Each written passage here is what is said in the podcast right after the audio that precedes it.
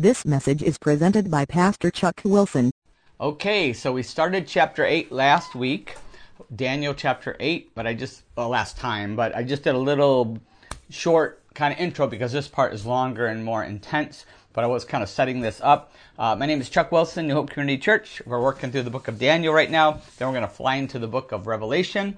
The title for today is Big Brother is Watching You. you all, uh, most of you remember that book.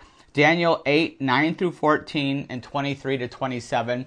It might be a good time to hit the pause button and go get your Bibles and turn to Daniel chapter 8. Okay, we're back again. All right, so Big Brother is watching you. The coronavirus crisis has shown us how quickly it can all change. It, it showed us how easy it is to manipulate the masses and control the masses, just like 1984, right? It has also exposed how spiritually damaged our next generation is. That we have a godless, easily brainwashed generation coming up. Oh, it reminds me of the Nazi youth. That's what it reminds me of the Nazi youth and how they were manipulated by Hitler and the Nazis. And we are now set up, even in America, especially in America, we can see that we are now set up for a charismatic worldwide dictator who will appear to solve the world's problems. He, and one of the problems that he's going to solve, according to the book of Daniel and the book of Revelation, is us. That's right. He's going to solve the problem of the true Christians, not the fake ones, but the true Christians and the faithful Jews are the problem that he's going to have to solve.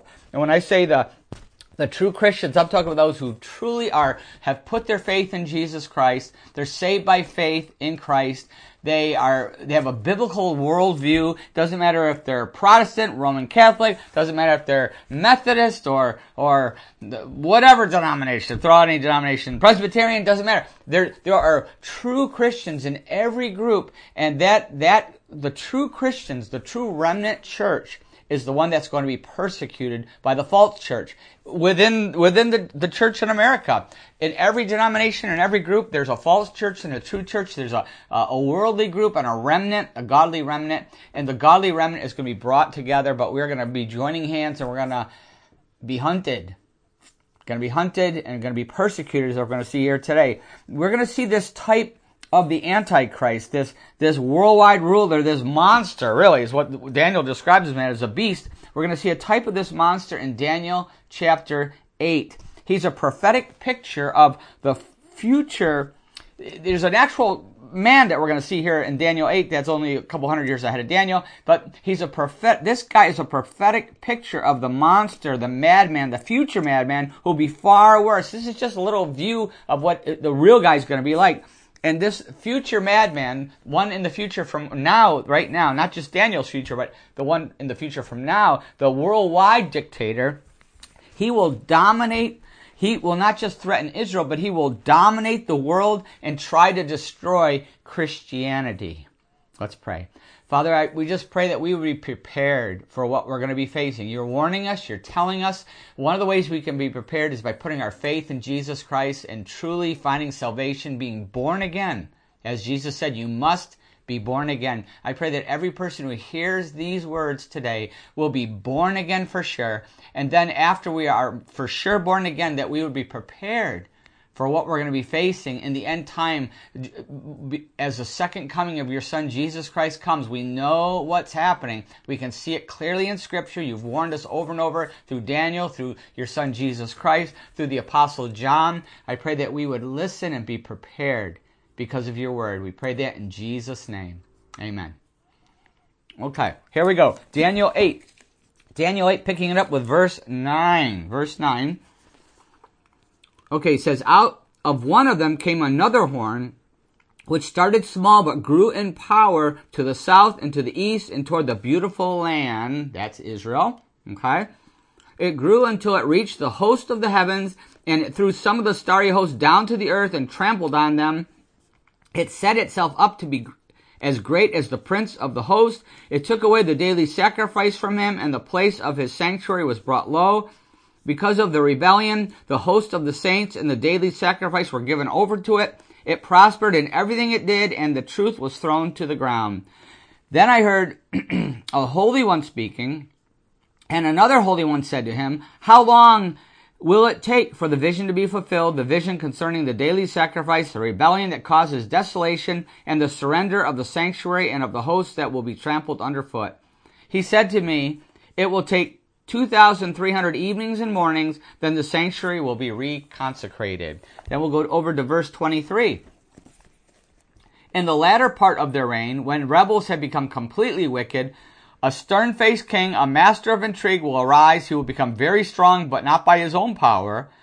He will cause astounding devastation and will succeed in whatever he does. He will destroy the mighty men and the holy people. He will cause deceit to prosper and he will consider himself superior. When they feel secure, he will destroy many and take his stand against the prince of princes. Yet he will be destroyed, but not by human power. The vision of the evening and the mornings that has been given to you is true, but seal up the vision for it concerns the distant future. I, Daniel, was exhausted and lay ill for several days. Then I got up and went about the king's business. I was appalled by the vision. It was beyond understanding. Wait till you see what he saw. We're gonna we find out what he really saw in the book of Revelation. What we what he really really saw. Now, this prophecy of Daniel, this vision that he has, was fulfilled historically in Antiochus Epiphanes. But it's also a type of the distant future. It's also a type of the Antichrist. The Anti- Antiochus Epiphanes was a picture of the Antichrist. He was a type of that, which will be fulfilled in the book of Revelation, uh, not too distant future from us right now. This vision was given 350 years before Antiochus Epiphanes and thousands of years before the Antichrist comes. It's still in the future for us. Verse 17, it says, for the time of the end, the time of the end. Now, understand history and how this is fulfilled. the Greek Empire, Alexander the Great, the not so great empire, the Greek Empire was divided into four, remember? And, and one of the, uh, Antiochus Epiphanes ends up inheriting, he inherits the Syrian empire. The, one of the four was Syria. He inherited that by murder. He murdered someone, got, got a hold of it. And he ruled from 175 to 164 BC. So he inherits this, uh, further on, he inherits this by murdering somebody. He's an egomaniac. He minted coins when he was the king, and his coins said Theos Epiphanes.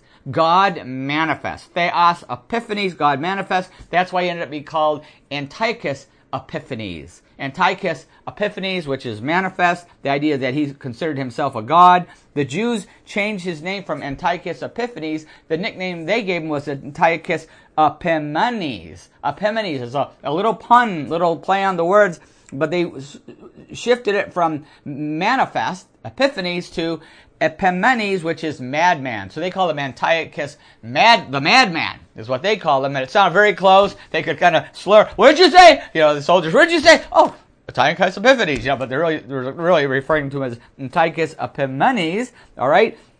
He knew what they called him. He hated the Jews. The Antichrist, this is a picture of the Antichrist, don't forget. He will also try to take God's place. Verse 25, against the prince, against the prince. Revelation 13, 14 to 15, what it says. Because of the signs he was given power to do on behalf of the first beast, he deceived the inhabitants of the earth. He ordered them to set up an image in honor of the beast who was wounded by the sword and yet lived. Talk about the Antichrist there. He was given power to give breath to the image of the first beast so that it could speak and cause all who refuse to worship the image to be killed.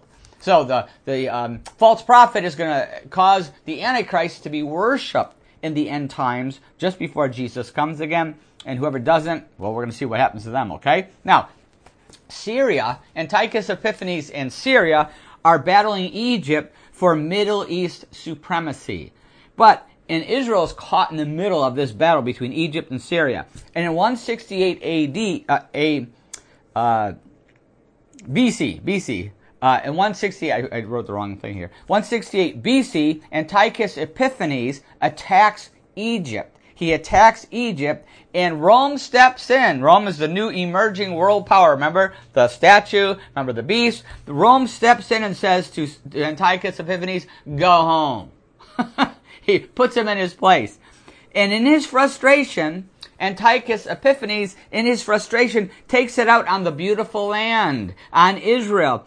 Through deceit, he seizes Jerusalem on the Sabbath. He knew that it would be, uh, they wouldn't be defending themselves on the Sabbath day. He uses deceit. He comes in and takes Jerusalem. He massacres 80,000 Jews, takes 40,000 prisoners as slaves. He hates the Jews. He hates them.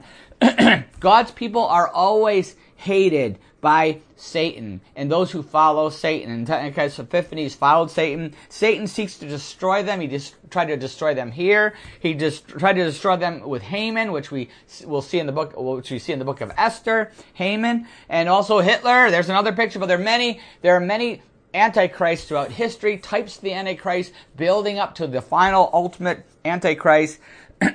We're going to see the antichrist, the final one, in the book of Revelation. We get there he almost will accomplish destroying the Jews. Hitler did a lot, but nothing close to what the final Antichrist will do. There will only be a small remnant of Jews left alive when Jesus Christ comes again. And they will all turn to Jesus as the Messiah. Wait till we get the book of Revelation. But even worse, what this guy does, even worse than killing so many Jews, is he goes into the temple. Daniel says he goes into the temple. Now, this is a very interesting prophecy because when Daniel made this prophecy, there was no temple. There was no temple to go into. But he goes into the temple. So he's even prophesying there's going to be another temple. And he talks about the end, Antiochus Epiphanes going in the temple. Uh, and he sets up an idol to Zeus. An idol to Zeus. And in this idol for Zeus, he sacrifices a pig. A pig on the altar in the temple. And this became known as the abomination of desolation. The abomination abomination of desolation. He, and what he's trying to do here is he's trying, we know from history, he tried to impose the Greek culture and religion in place of true worship. In place of true worship. He burned the Torah. He replaced the feasts to God with feast to Bacchus, which was the god of pleasure, the god of pleasure. And Bacchus basically was known as anything goes, the god of pleasure. Sounds like the USA Today, doesn't it? The god of pleasure. In fact, in First Maccabee, in First Maccabee 1, 44 to 49, it says, um, let's see here. uh, 1 4, I'll read this one says, And the king sent letters by messengers to Jerusalem and the cities of Judah. He directed them to follow customs strange to the land, to forbid burnt offerings and sacrifices and drink offerings in the sanctuary, to profane the Sabbaths and feasts, to defile the sanctuary and the priests, to build altars and sacred precincts and shrines for idols, to sacrifice swine and unclean animals, and to leave their sons uncircumcised they were to make themselves abominable by everything unclean and profane so that they should forget the law and change all the ordinances. And whoever does not obey the command of the king shall die. Shall die. and he meant it. If a mother was found to have circumcised her son, what Antiochus Epiphanes had his soldiers do is they would kill that baby and they would tie a rope attached that baby around the mother's neck, and she had to carry that rotting child around everywhere she went so that people could see this baby rotting on hanging from her. That's just the the evil, the demonic evil that this guy was. And this persecution lasted lasted 2,300 uh, days. That's six years, four months and 20 days, according to Daniel here. In 171 BC, Antiochus Epiphanes has the high priest murdered and replaced. That is finally too much. Judas Maccabee, that's where we get the Maccabees from. Judas Maccabee leads a revolt. He finally takes the temple back and he destroys the idol. He cleans, you know, he, he takes it back and, and Antiochus Epiphanes hears about this revolt. In his mind, a revolt. They're just restoring their kingdom, right? But he hears about this revolt and he gives a command to kill all the Jews in Jerusalem. He says, kill them all, kill them all. Ouch! He got a bad stomach ache, bad stomach ache, uh, really bad stomach ache. He ends up with an intestinal disease. He rots from the inside out. As soon as he gave that command, he began to rot from the inside out. He was stinking. He's on a boat at the time, sinking, stinking. Second Maccabees, uh, Second Maccabees says here, I'm going to read this to you, 9, 5 to 9. But the all-seeing Lord, the God of Israel, struck him with an incurable and an invisible blow. As soon as he stopped speaking, kill the Jews. As soon as he stopped speaking, he was seized with a pain in his bowels for which there was no relief and with sharp internal tortures. And that very justly, for he had tortured the bowels of others with many and strange inflictions. He, he used a lot of torture methods, um, in the bowels, and you know what that means. Uh, and so God struck his bowels with a very, very vicious disease.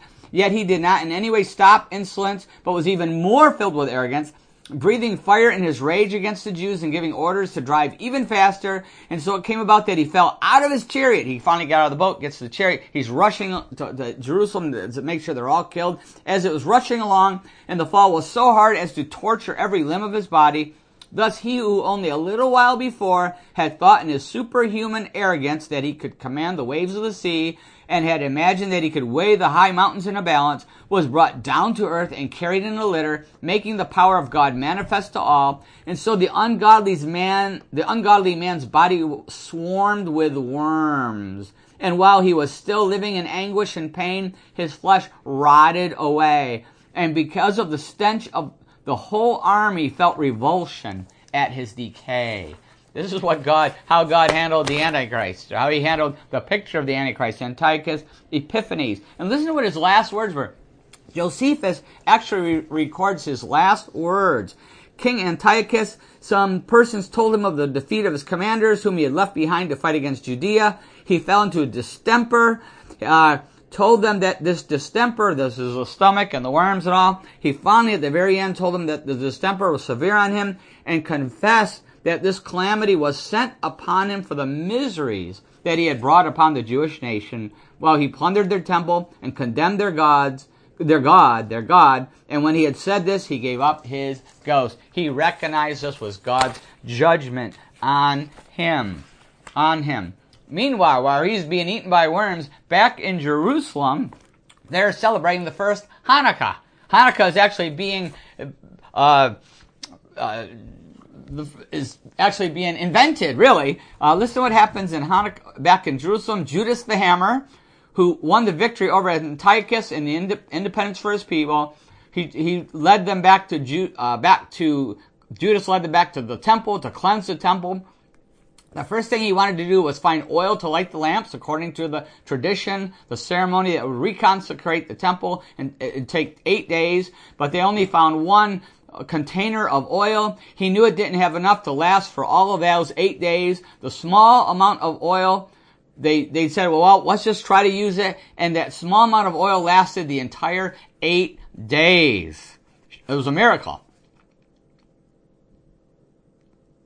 To this day, the Jewish people celebrate the feast of reconstruction and dedication of their temple. They call it the feast of Hanukkah celebrated during our Christmas season. On the first day of Hanukkah, devout Jews light a candle. The second day, light another, and so on until after eight days, eight candles are burning. It's a sign of victory and deliverance, which goes right back to the book of Daniel. Right book, back to the book of Daniel here in chapter 8. All right? So, once again, we see a, a picture of the Antichrist uh, from this whole situation, what Antiochus Epiphanes did on a small scale, the, the ultimate alt- Antichrist will do in a big way. Persecution, world control. He will make peace with Israel. They'll think they're secure, but he will break it halfway through their, the seven years. He's going to break this. He also says it's not his own power here in Daniel. No, it was Satan's power. We know uh, we know this is future, even though Daniel gave this this uh, prophecy and Antiochus Epiphanes fulfilled it partially. We know that it's still in the future. Some people say, "No, no, it's it's all done. It's all done." No, no. Jesus, listen to what Jesus says in Matthew 24. In Matthew 24, 15 through 16. This is Jesus talking. So when you see standing in the holy place the abomination that causes desolation, spoken of through the prophet Daniel, let the reader understand, let, let, then let those who are in Judea flee to the mountains. So, wait a minute. If it was fulfilled by Antiochus Epiphanes, the abomination that causes desolation, how can it still be in the future? It's a double fulfillment. Understand prophecy, right? Antiochus Epiphanes was a partial fulfillment. The ultimate fulfillment is going to come in the true end times through the Antichrist, okay? That was just step number one. Uh, the ultimate fulfillment will be the Antichrist. Today, when Daniel gave this prophecy, there was no temple. It was rebuilt, and then Antiochus Epiphanes came and desecrated it. Today, we're waiting for Jesus' fulfillment to come, and there's no temple. He says it's going to happen in the temple again. There is no temple. The temple will be rebuilt. Jesus said it. There's, I, I hear these pastors, even around here, they'll be like mocking the idea that the temple could be rebuilt. They'll say, well, I was in the Holy Land and I saw that temple. And can you believe there's people that actually think this is going to be rebuilt? Yeah, because Jesus said it. You know, and he's going to mock you someday for mocking his word. Mocking his word. It, it, Jesus said it will be rebuilt. There was there is no temple in Jesus' day, and yet he says there's going to be an abomination that causes desolation. Jesus said the temple will be rebuilt, and I believe it's going to be soon. And when you see it happen, that's really the next really big part of the prophetic clock, the coming of Jesus Christ. When that happens, put on your seatbelts, get ready. Uh, the Antichrist will, is going to allow the temple to be rebuilt, kind of as a world peace and everything. He's going to allow it to be rebuilt, but he's also re- letting it be rebuilt so he can set up his own image and be worshipped in there. Look back at Matthew 24. Listen to what he's going to do. It's going to be terrible. Uh, the, after he talks about the abomination that causes desolation, it's going to be hot. The Antichrist is going to persecute. Verse 17. Well, I'm going to read 15 and 16. So when you see the standing in the holy place, temples rebuilt.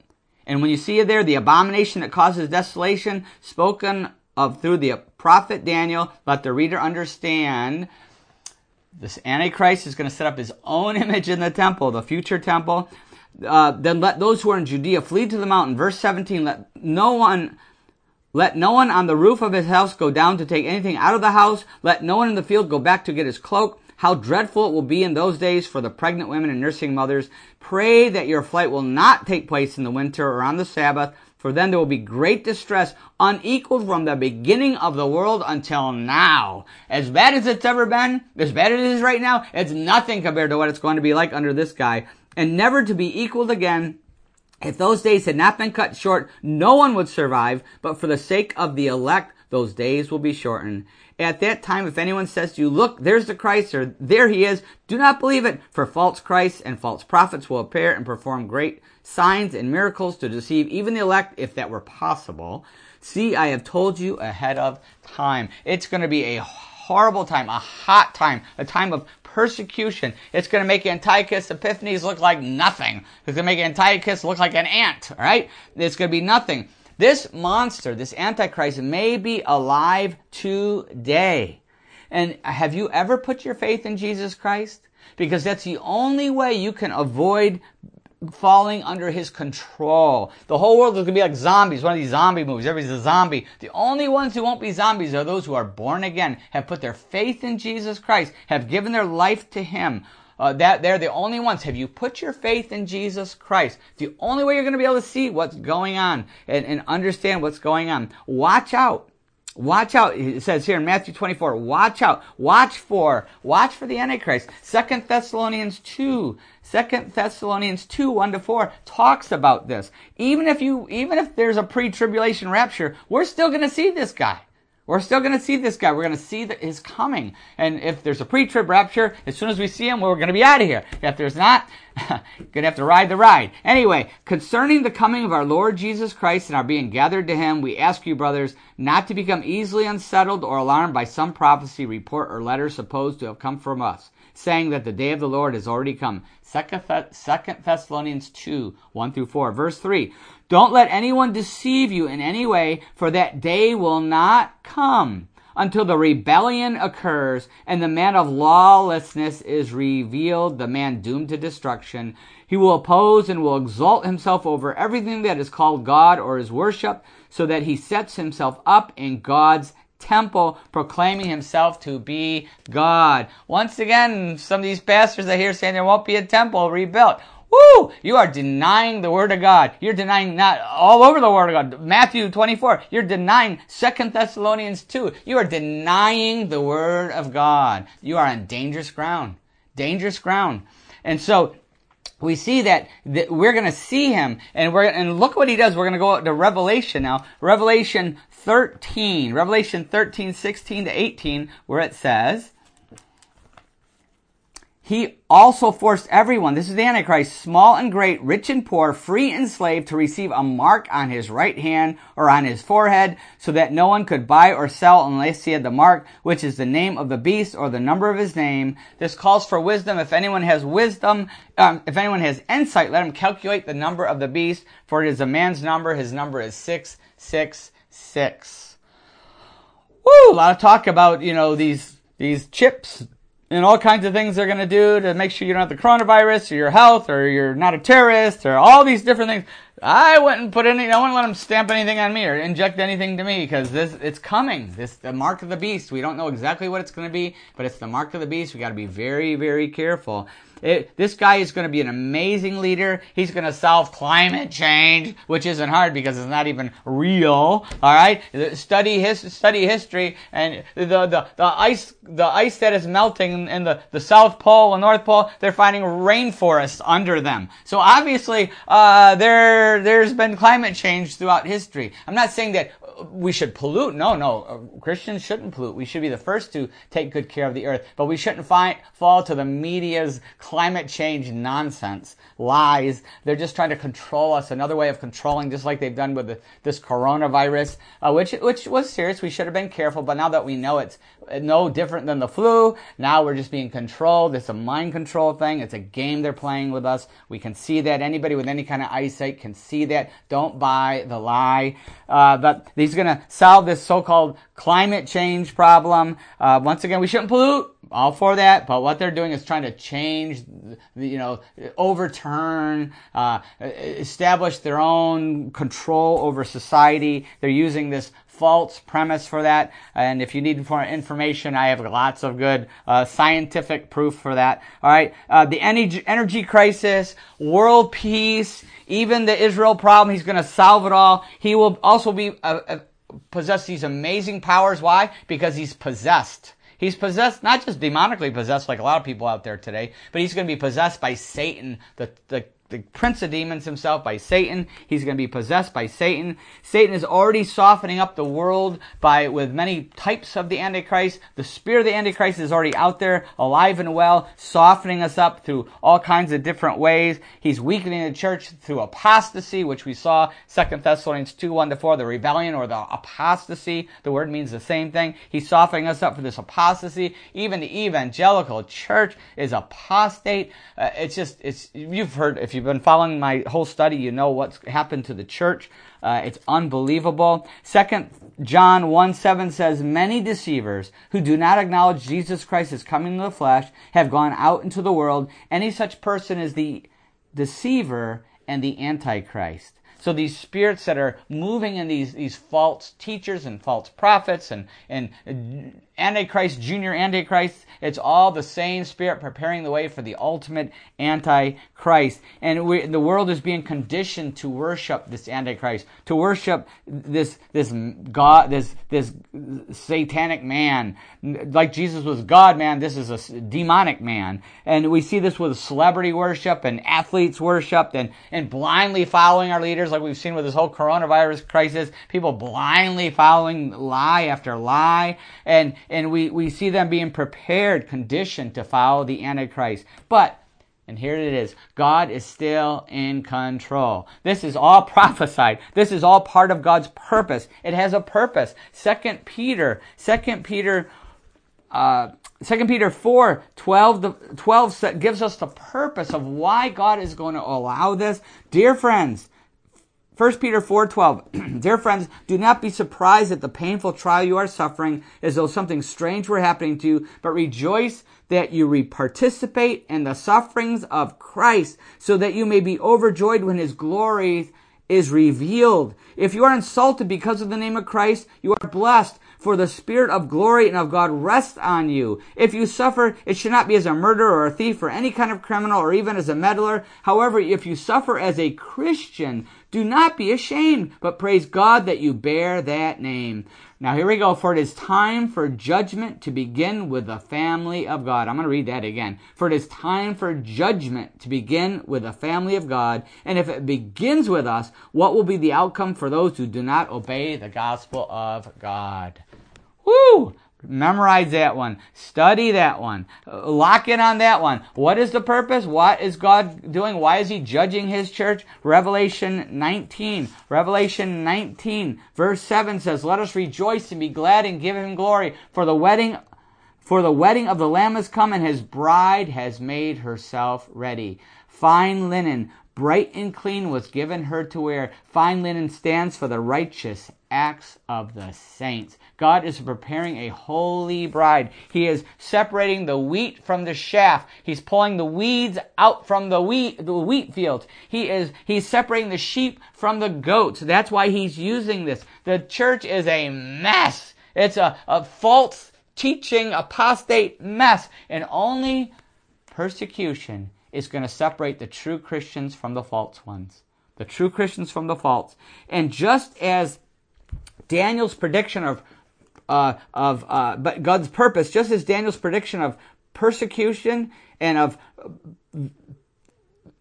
persevering and of our victory was meant to strengthen our faith. It was meant to strengthen the faith of the Jews. I'm sorry. Just as it was meant to, the, the persecution and them persevering, persevering and the victory that he gave them was meant to prepare Israel for the first coming of Jesus Christ, God is going to use the same means, just like he used in Daniel, we're going to see it in Revelation. He's going to prepare the true church for the second coming of Jesus Christ. He used persecution, Antiochus Epiphanes, uh, and the persecution to prepare God's people for the first coming of Jesus Christ. He's going to use the same method in the book of Revelation before the second coming of Jesus Christ. He's going to use persecution to refine us and to teach us to persevere in his purpose, to keep the faith there, because God is going to win. Jesus is going to win. Revelation 19 verse 11. I saw heaven standing open and there before me was a white horse whose rider is called faithful and true.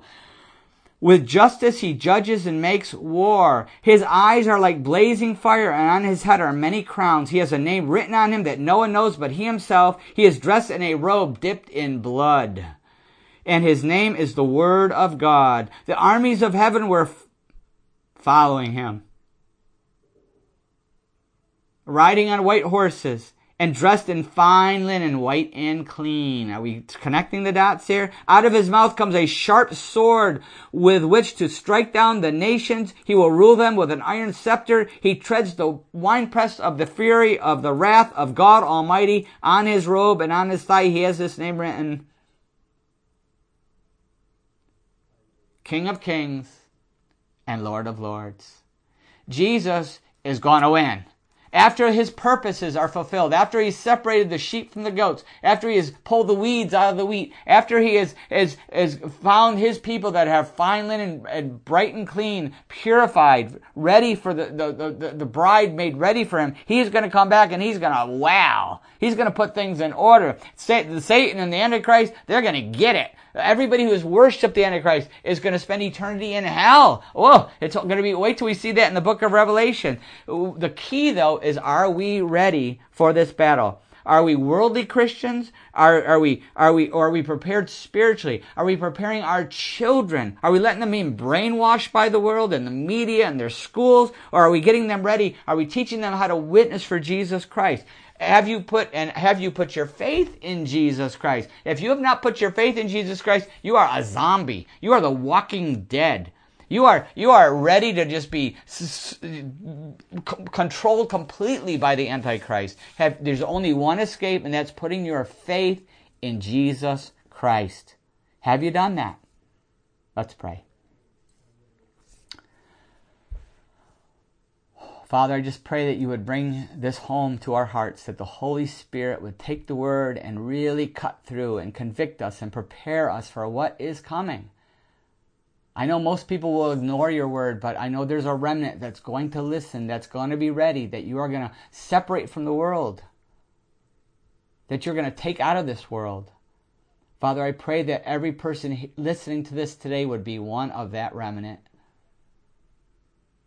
I pray that you would prepare us to sep- by helping us, by convicting us and separating us from the world now. Now. So that we're not part of it. And Father, I pray that anybody who's listening has never put their faith in Jesus, they would do that now.